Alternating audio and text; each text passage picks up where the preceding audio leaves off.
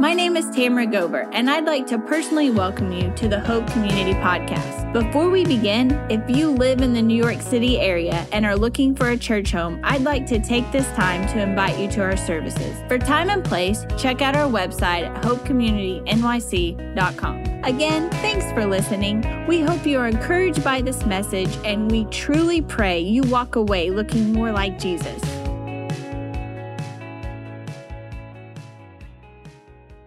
Okay, well, if you guys want to grab your Bibles, we're going to be in Galatians chapter 3, continuing on in our study. Book of Galatians, set free, live free. That is what the book is all about. Uh, I got to speak at uh, International Baptist this morning, and uh, and and I just told them, you know, if I could sum up the entire book of Galatians, uh, it would be a verse in Ephesians. That would sum it up. Ephesians 2, 8, and 9, right? That uh, we're not saved by works, but we're saved by grace. And, uh, and so, yeah, that's how I would sum up the book of Galatians. That seems to be what he's talking about the most here. And, uh, and I love this because, you know, Paul, Whenever he's writing this, you know, technology these days are is phenomenal, right? I mean, if we, uh, you know, let's say that we have a friend who uh, is struggling, you know, or whatever, um, we can pretty much pick up a phone and we can text whoever. So, you know, if we find out that hey, you know, so and so is struggling with some stuff, let's let's check in on them. Uh, we can actually send them a text, say, hey, how's it going, and then we can kind of respond back and forth. Well, obviously, it's not as easy back in back then with that you know with with what Paul is doing and everything. Like it took about maybe like a month, uh, you know, to get there. Maybe then to hear word back, and then you know, uh, sometimes even years before they would really hear anything back from things. And so, whenever Paul writes the book of Galatians, he's got to be thinking ahead. He's got to be thinking, okay, not only what do I want to tell them, but what are some responses that they might also have as well, right?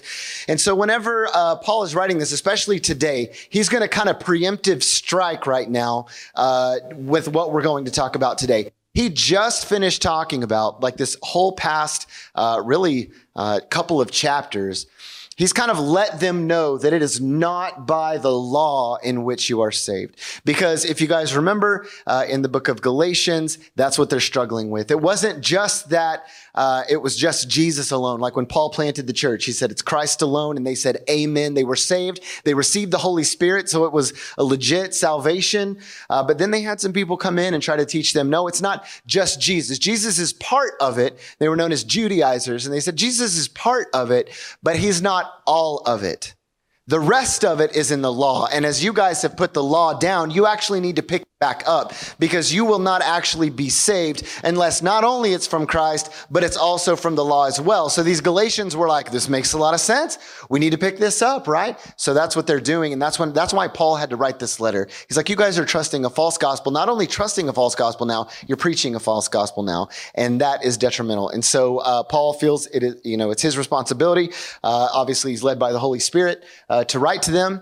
And, uh, and, and well, what we have is God's word and is what was written. And, uh, and so that's what we get to look at. And he spent the last couple of chapters saying, Hey guys, it is not about the law. And he's brought up so many things, their own personal uh, salvation. He was like, when you received the Holy Spirit, was it through the law that you received the Holy Spirit? No, it was through, it was through your faith. In the moment that you put your faith and trust in Christ, that's when you received the Holy Spirit. And then he took him back to Abraham. Remember, we've been looking at that the last couple of weeks. He said, look at your father, Abraham, your patriarch, Abraham. He wasn't even saved by works. His righteousness was accredited to him because he believed the gospel, because he believed whenever God told him that there was going to be a promised one come from his line that would be the hope for future generations.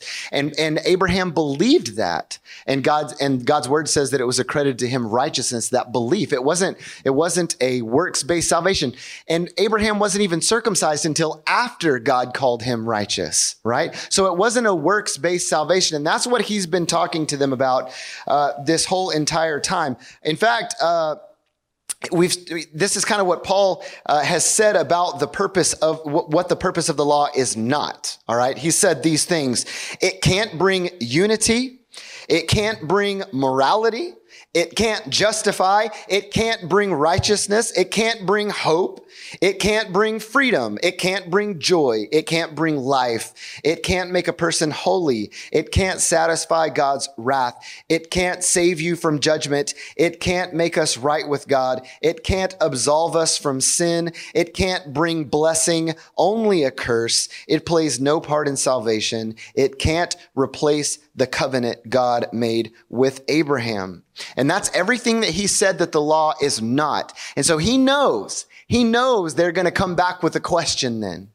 He knows because then they're going to say, okay, Paul, if all of these things which we be, believe the law can do, it can't do, well, then what's it for?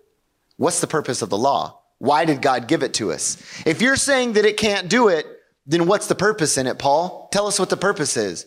And I'm sure Paul is like, I'm glad you haven't asked yet but I know you will. And so that's why he goes on in Galatians chapter 3, verse 19. And he knows that they are going to ask this. And I'm sure it is his pleasure to say this is what the law was intended for, right?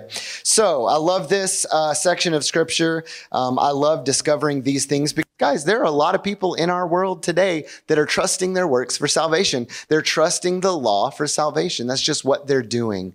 But, but God has made it so plain for us that it is not that. And not only did he say it's not just the law, he's saying, let me, let me remind you what the law was for. So we can in this room open up God's word and we can say, oh, so if the law can't save us, then what is it for, right? Which is something that we can talk to so many people about. So make sure that we understand today what the law was for, because there are a lot of people around you, a lot of people around you that if they just believe in God, just even believe in God and you were to ask them, how do you believe you get to heaven whenever you die? They're going to tell you it's by being a good person. It's by doing right by people. It's by, um, and then sometimes they'll throw in, it's by believing in God. Uh, and it's also, you know, by praying, by going to church, all of those things. That's what they're going to tell you. So it's important that we're able to say, actually, that's not what those things are for. That's not why God gave us the law. That's not the purpose of it. All right. So let's uh, read Galatians chapter 3, verse 19 through 29, and then we'll break it down together. All right. Here we go. Why then the law? It was added because of transgressions until the offspring should come to whom the promise had been made. And it was put in place through angels by an intermediary. Now, an intermediary implies more than one, but God is one. Verse 21 Is the law then contrary to the promises of God? Certainly not. For if a law had been given that could give life, then righteousness would indeed be by the law. But the scripture imprisoned everything under sin, so that the promise by faith in Jesus Christ might be given to those who believe. Now, before faith came, we were held captive under the law, imprisoned until the coming faith would be revealed. So then, the law was our guardian until Christ came, in order that we might be justified by faith. But now that faith has come, we are no longer under a guardian, for in Christ Jesus you are all sons of God through faith. For as many of you as were baptized into Christ have put on Christ, there is neither Jew nor Greek, there is neither slave nor free, there is no male and female, for you are all one in Christ Jesus. And if you are Christ's, then you are Abraham's offspring, heirs according to the promise. A really big deal to them is to be an heir of the offspring of Abraham. That's a really big deal to them. And Paul just rocked their world. He said, those of you that just trust in the law, you are actually not an heir of the offspring of Abraham. It's those who believe by faith. And so he's just rocked their world. And that's why he needs to explain to them why it's the law or what the purpose of the law is, right? So here we go. Verse 19 and 20. He says, Why then the law? It was added because of transgressions until the offspring should come to whom the promise has been made. So let's talk about this for just a second. Uh, let's, use, let's use the second half first. It says, until the offspring should come to whom the promise had been made. First of all, he's saying, look, it's not even a permanent thing anyways, right? The law was never meant to be permanent. It was only meant to be around until that offspring that we talked about last week, Abraham's offspring that was promised to him, The law is only going to be around until he shows up. And once he shows up, the law is no more. Why? Because he's fulfilling the law. He fulfilled it. Therefore, it is no longer around. That's what he's reminding them. It's not even meant to be there uh, after Christ has come. And so uh, then he says right there, he says, So why then the law? It was added because of transgression. All right. Notice that it says added because of trans. It was added. So it was not a replacement for the previous covenant. This covenant is just added to the previous covenant. Last week we talked about uh, the Abrahamic covenant that God set forth, and it was a done deal. But what the Jews had been doing is they had been using the Mosaic covenant as a replacement for the Abrahamic covenant. But it was by faith that you're saved this whole entire time. And so it's not a replacement, but that's how they were treating it. So he has to explain to them that it wasn't a replacement. It's just added. In the New Living Translation, uh, it actually says alongside. It says that it was given alongside the promise. So it's not a replacement for that original promise. It was given alongside. All right. So the law was given to complement the promise of Abraham. That's why the law was given to complement it. All right. And it was given to support the promise. So notice what he says in verse 21. He says, is the law then contrary to the promises of God? Certainly not. It is not contrary, but they are treating the law like it's contrary to the uh, covenant of Abraham. That's what they're treating it like. This is in contrary to it. It replaces it. That's not, he's saying that's not true. It is not in contrary. All right. Um, so last week I talked about how I love my kids, my kids unconditionally, right? I don't know why this thing's messing up. Um, I talked about why I love my kids unconditionally, and I, you know, I just said it's it's it's just what it is. Like we love our kids unconditionally. Nobody ever had to say whenever my kids were born, you need to love them unconditionally. And then I'm like every day going, oh, it's so hard to love them unconditionally. Like, no, I mean, is it hard sometimes to like them? Sure, but like unconditionally love them he, I am sorry, but it's right. Yeah, okay. Yeah, he's right here. Um, but uh, but is it am, is it hard to love them though? No, it's not. Like that's just something that happens. No matter how uh, ridiculous he acts or she acts, she's not here, so I'll talk about him in front of his face. No matter how ridiculous they act, uh, I'm still going to love them. Right? My children do not do not look at me and doubt that I love them. They know that I do. They do look at me and they're like, mm, he's upset. And that's true sometimes, but they never doubt my love for them. And now as they grow and as they mature, we talked about this a little bit last week. As they grow and mature, I start giving them quote unquote laws, right? Rules. That's what I start giving them, right? For instance, um, you know, if they start biting, I say, we don't bite, right? I have now implemented the law of no biting. That's what I've done. Uh, let's say that, um, you know, they throw a fit. Sorry, Autumn. uh, let's say that happens, right? We say, I'm sure Autumn was down there going, This is not how we act. This isn't how things go. She has implemented the law of no throwing fits. All right. That is a law that she has given. But here's the thing. That's a law that we have given our kids. But now is, is Eli, whenever I'm like, Hey, these are your laws now, does he go, Oh my goodness, he did unconditionally love us. But now he's given us these laws. So I guess he's changed. And I guess now it's not unconditional love anymore. It's not a promise to love us anymore. Now, I guess he'll only love us if we obey these things that he's told us to do. You see, the, the rules that I give to my kids, they're not a replacement for the promise. The rules that I give my kids are a complement to the promise. That's what he's talking about here. He's saying, look, God isn't going to change like that. He isn't just going to say, I promise, I promise these things by faith. And then all of a sudden change his mind. Ah, be, never mind. I'm just going to give you a bunch of rules. All of a sudden now, if you follow these rules, that's whenever I'll allow you in, right? That's whenever I'll give you righteousness is by this. He, it's not happening that way, right? At all. So the purpose of the rules is what we just read. I, he says, I have given them these rules because of transgression, because they are breaking them. I have to now implement them. I didn't have to tell my son. I don't know if you guys ever had a biting problem. I don't think you did, but this happens with kids. Um, eh, but I didn't ever have, like, if he never bit anyone, I wouldn't have to implement a biting rule. But because he bit someone, I didn't say you did. I don't think you did. Did you? Okay. Because he bit someone, I have to say, hey, we now have a law, no biting, because that's that's unacceptable behavior, right? So if there were no one sinning, God wouldn't have to give a law. But why did he have to give a law? Because of transgression. All right. That's why he had to give a law is to reveal to them their sin. All right. Um, so the rules I have implemented, the rules that he has, the law that he has implemented complement the promise. All right. Whenever Michael grabs John Paul, yes, his hand yesterday, it was so funny because uh, he loves to be independent. I mean, he wants to like walk around, like not in the stroller. Like, He wants to be around with the other kids. He wants to be hanging out, right? And he feels so good whenever he's out of the stroller. He's like running around. And whenever, like yesterday, whenever we were leaving uh, Izzy's birthday party, we were walking. If you know Prospect Park, they have that loop that has all the bikes, you know, and you have to actually go across that street. Well, John Paul, he doesn't want to hold nobody's hand, right? He's independent.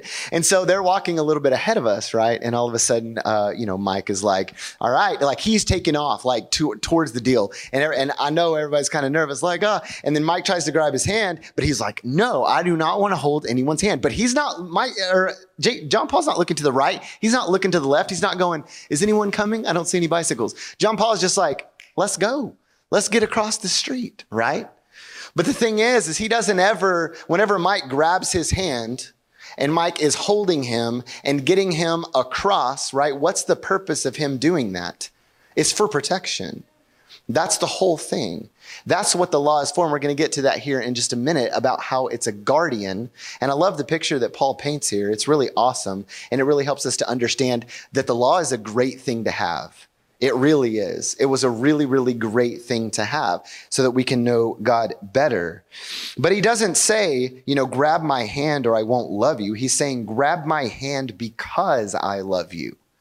That's what he's saying to him. And that's the same thing that God is doing with the law. So part of keeping a promise to love your kids includes giving them a law, teaching them what is right and wrong, what is harmful to your life and what is helpful. And that picture will be painted for us again greater in just a moment. Uh, so God would not implement something, and we kind of talked about this. God would not implement something that contradicts a promise he made. And that's how they're treating it. And, uh, and so look what he says uh, in the rest of verse 21 right there.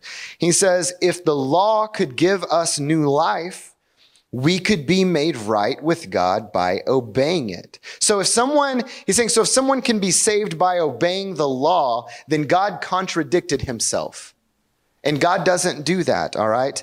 It was as if God had one plan, but then all of a sudden decided, nah, that one's not really working out uh, think I'll make another one, right? That's not how God works. He's omniscient and he knows everything, uh, and he is completely sovereign, all right?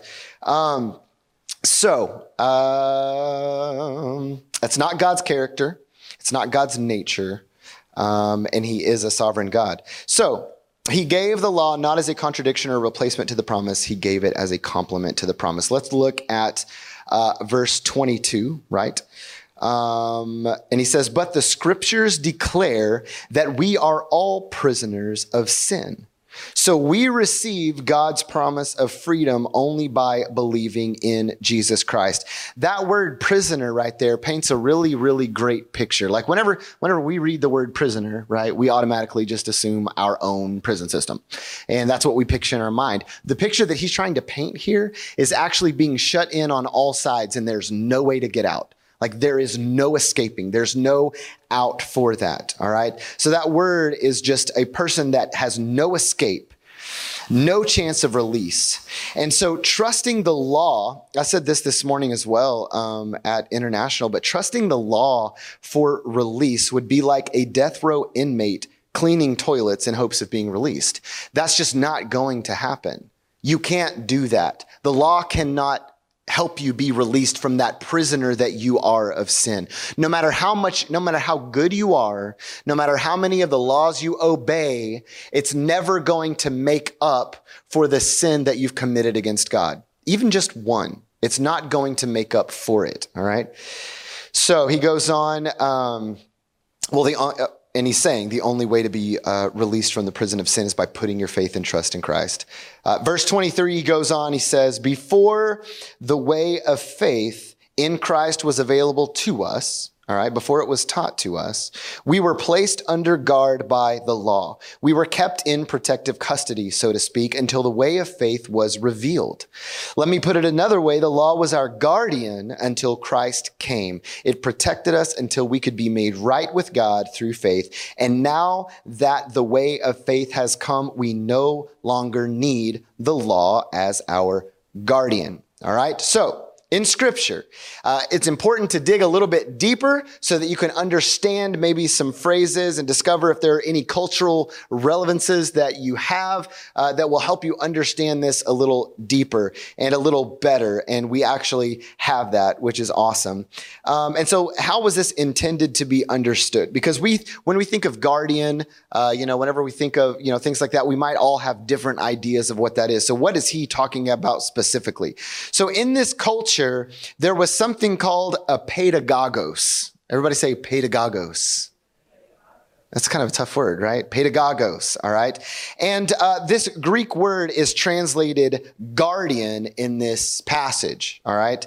Uh, a pedagogos was a slave that was in charge of taking care of the male heir of the family inheritance, all right? So you've got this, you know, uh, the the son of the family, the firstborn, he's the heir of the family. The family, what they do is they hire one of their slaves, they get one of their slaves to go and to take care of that child, take them to school, make sure that they're fed, uh, make sure that they're okay. They basically hang out with them all the way up until the age where they no longer need them. All right. And it's a specific age that they age out. And so this pedagogos was in charge of doing that. He was in, in essence like the guardian of that child. And the parents trusted that child with the pedagogos. All right. But was, was the slave higher in rank than the child? Not necessarily yet, but the child was under the care of and had to follow the direction of the pedagogos. But whenever they came out of the care, they were now, the slave would now be under them, right? So it was, an, it was a weird thing, but it's important that we know that to understand this a little bit better, okay? Um, so they made sure they were fed, washed, school work was done, everything responsible going to and from school. So um, let's see. All right, so this is what Paul was saying was the function of the law, okay? Because he's relating this pedagogos to the law. So let me ask you guys a question Am I under the laws of my parents anymore? When Eli turns 18, is he still under the law of his parents necessarily? Right? Oh, Tamara said up until 21. Okay. All right. That's cool. Yeah. Okay. Just keep upping it. Yeah. No, I get it. Uh, yeah. No, technically, no. Right. At 18 here, um, you are now an adult. You are now responsible. Now, biblically, should he still respect his parents? Absolutely. But he's not under the law of his parents anymore he would be uh, he'd be aged out. He would be 18. Okay, so he wouldn't necessarily do that. I wasn't under them whenever I was eight. Whenever I turned 18, and um, I'm supposed to at that point be able to guide myself. We're praying that at the age of 18, everything we've taught him, he will be able to function in society as a normal person, all right, uh, and make good choices. So, the purpose, all right, the purpose of my laws that I have for my kid and the purposes of the laws my parents had for me was to teach me. They were to protect me. They were to prepare me and they were to guide me to an understanding of something. All right. This is so huge to understand what the law was given for. Because my, just like my, my rules are meant to do that, and the something in uh, this case would be an understanding of what is acceptable and non acceptable behavior uh, so that he can be a successful member of society. The pedagogos was placed in charge of the heir to teach him, prepare him, protect him, and guide him until he was able to take care of himself. He was too immature at that point to take care of himself and he needed help. The law served a similar purpose. So now we're going to read this scripture again with the understanding of what a pedagogos is, all right? So, verse 23, it says, Before the way of faith in Christ was available to us. In other words, before we understood faith in Christ, we were placed under guard by the law. So the law, he's saying, was our pedagogos, right? Preparing us. We were kept in protective custody, so to speak, until the way of faith was revealed to them personally. He says, let me put it another way. The law was our guardian until Christ came. It protected us until we could be made right with God through faith. And now that the way of faith has come, we no longer need the law as our guardian. All right. So you and I need to be made right with God by faith, but we can't just discover that on our own. We need something to show us that that's what we need. We will never come to just, I'm never just sitting around, I never was sitting around on my own and just going, you know what? I'm a sinner. I need to be saved. I need to come to faith in Christ. I needed something to show me that I was that. I needed a guardian. I needed a pedagogos to say, Hey, Gregg, this is what you need to do. I'm teaching you what you are so that whenever you are mature, you will no longer need me anymore. And that maturity is faith in Christ. That's the purpose of the law. The law is the guardian that leads us and guides us to an understanding of just how sinful we are. I didn't know how sinful I was until it was for the law. And Paul says something similar. Without the law, you and I would still be sinners, but we wouldn't fully understand to what degree. All right. Because our, our conscience does bear witness that we are sinners. Like God has placed it within us to know what is right and what is wrong. So no matter what, we're still guilty, right? But we wouldn't know how guilty we actually were unless the law was given to us. And Paul says in Romans 7 7, it was the law that showed me my sin. I would never have known that coveting is wrong if the law had not said, you must not covet. Same thing as a kid, right? We talked about the biting analogy. They wouldn't know that it was wrong unless somebody said, hey, that's wrong. And so that is what the law was given. Humanity is in big trouble with God. They know it in their conscience, but they also know to what degree they are in trouble because God, and listen to this, because people are like, oh, the law, it's such a burden. But God has graciously and mercifully given us his law to show us to what degree we're sinful so that we will run to a savior, so that we will chase after salvation. The law didn't annul the promise, but it shows us our need for it in greater clarity. Listen to this. The law doesn't make us sinners. It just reveals to us that we already are. Okay? So, if we are to trust in a Savior, we need to be shown our need for one. And to understand our need for one, we need something that puts our sin on display, something that exposes our sinful heart. All right, there is, uh, like I said, a popular belief that the law makes us better people. That's what it's for. It makes us better people, that following it makes us better and therefore puts us in a better standing before God. But the truth is, God didn't give it to make didn't give it to us to make people better. All right. That's not the purpose of the law. Oh, these people need to be better. I'm going to give them this law so now they can follow it and now they can be better people. That's not the reason. Although it does serve a purpose of leading us into a better moral life, a better God honoring life. Okay. And a better lifestyle. It actually was given to show us how bad we are.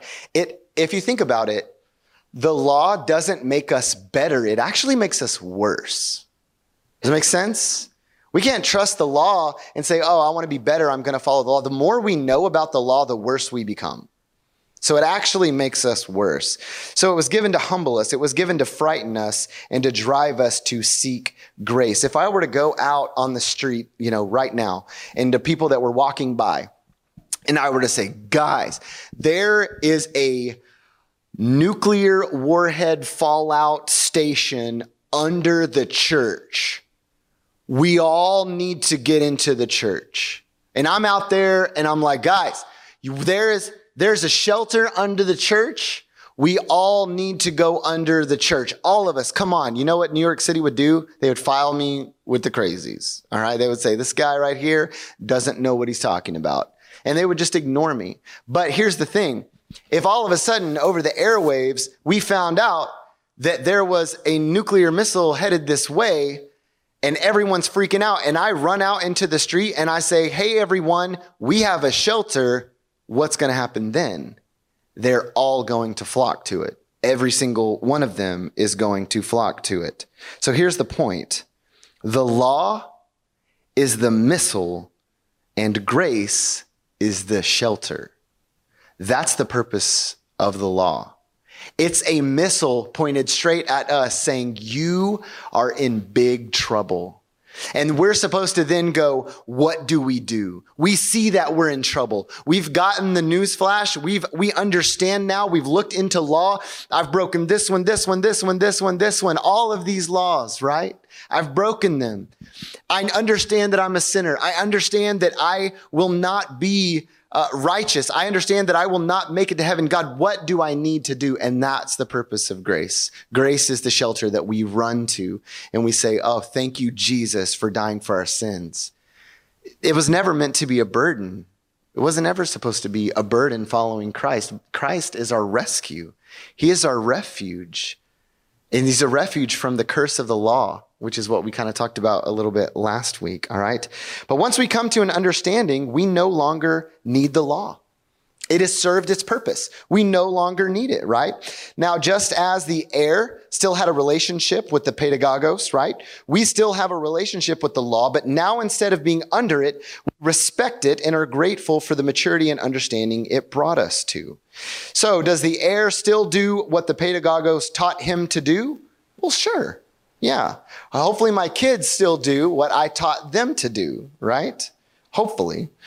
But from a different perspective, from an understanding and maturity, and now willingly. I asked Eli this before uh, church today. You know, I'm going through my message and I said, I freaked him out. I didn't mean to, but I freaked him out. But uh, I walked up to him and I was like, Eli, why do I give you rules? And he was like, uh, to follow? And I was like, yeah, but why? Uh, because I'm supposed to do them. Yeah, but why? And then he's like, am I in trouble?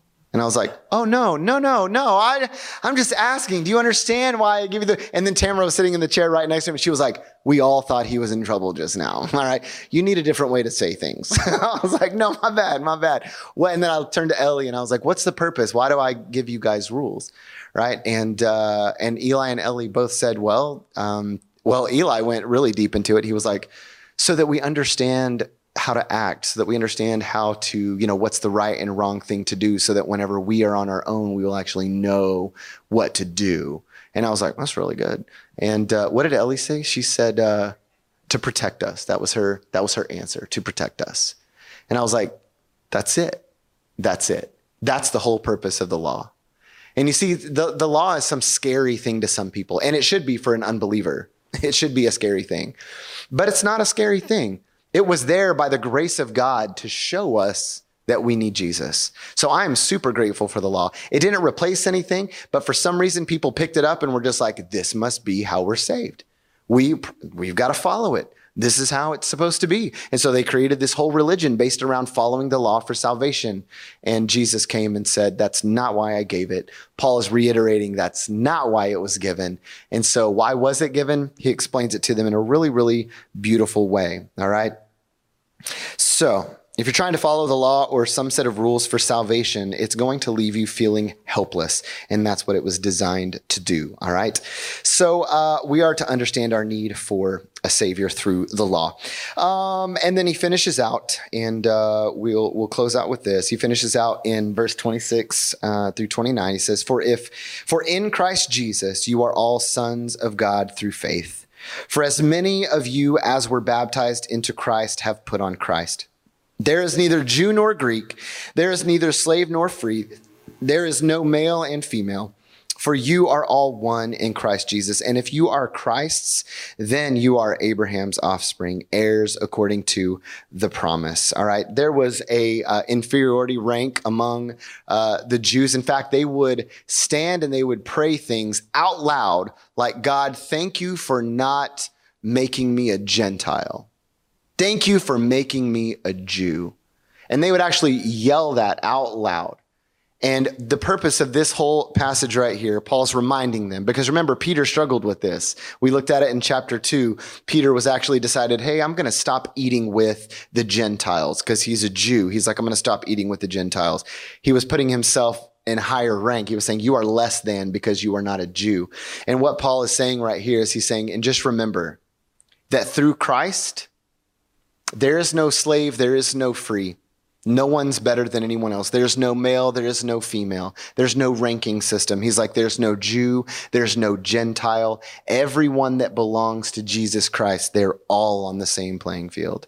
They're all on the same level. And what are they? They're sons and daughters of God. That's what we are. And not one person is better than the other. No one is a greater son or a greater daughter. We're all just sons and daughters of God. And that's how we're to treat one another.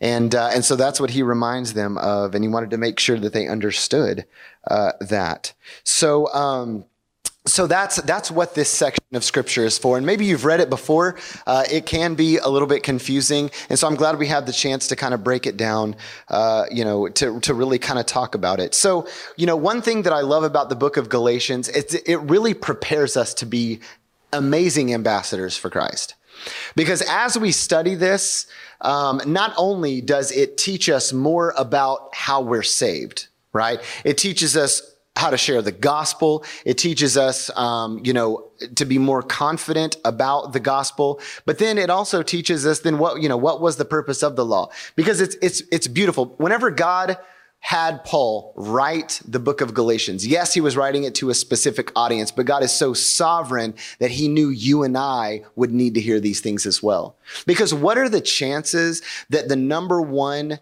way that people think you get to heaven is by being a good person? And this completely is relevant to what we live in today. Completely relevant.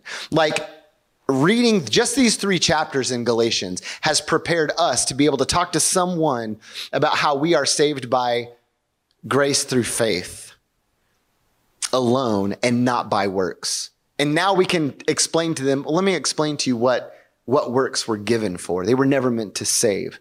And if you want to get real and deep, you can say, and let's talk about the covenant of Abraham just for a moment, right? they want to get into that.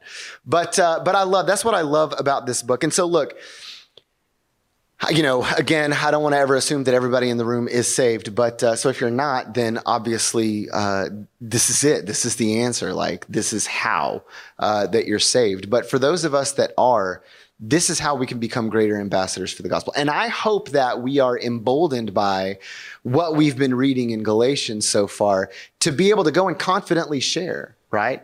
Because I kind of talked about it this morning a little bit that, uh, again, the number re- one reason people don't share is because they're afraid they won't know what to say.